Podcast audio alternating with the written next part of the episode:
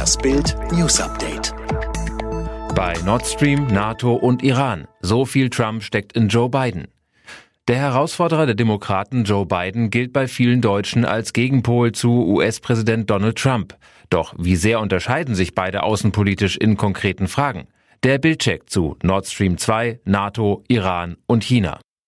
Wegen Virusmutation. Dänemark riegelt sieben Orte ab.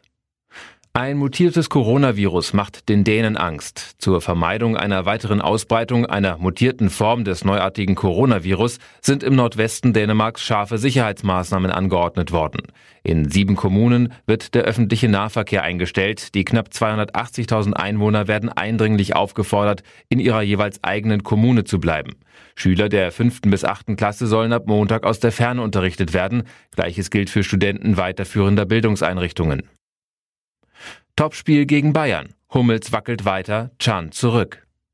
Es wird ein Wettrennen bis zur letzten Sekunde. Mats Hummels fehlte beim 3 zu 0 in Brügge mit Oberschenkelproblemen. Momentan kann er nur leichte Einheiten absolvieren. Erst am Vormittag wird der Weltmeister von 2014 entscheiden, ob es für den Knaller gegen die Bayern reicht. Nationalspieler Emre Can könnte nach überstandener Corona-Erkrankung und 14-tägiger Quarantäne wieder in den Kader zurückkehren.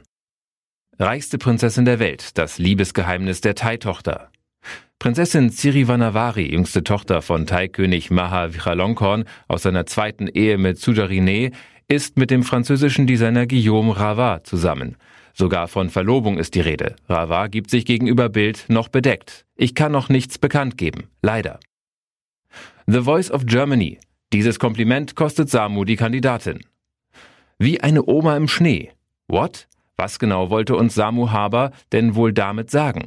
Am Donnerstagabend versuchte der Coach von The Voice of Germany mit einem reichlich ungewöhnlichen Kompliment zu punkten, doch stattdessen redete er sich um Kopf und Kragen.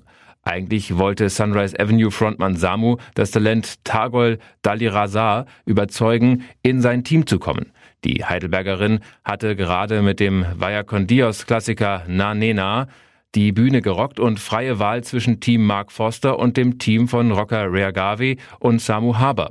Doch so wirklich gut kam das Kompliment nicht an. Tagol entschied sich für Team Mark.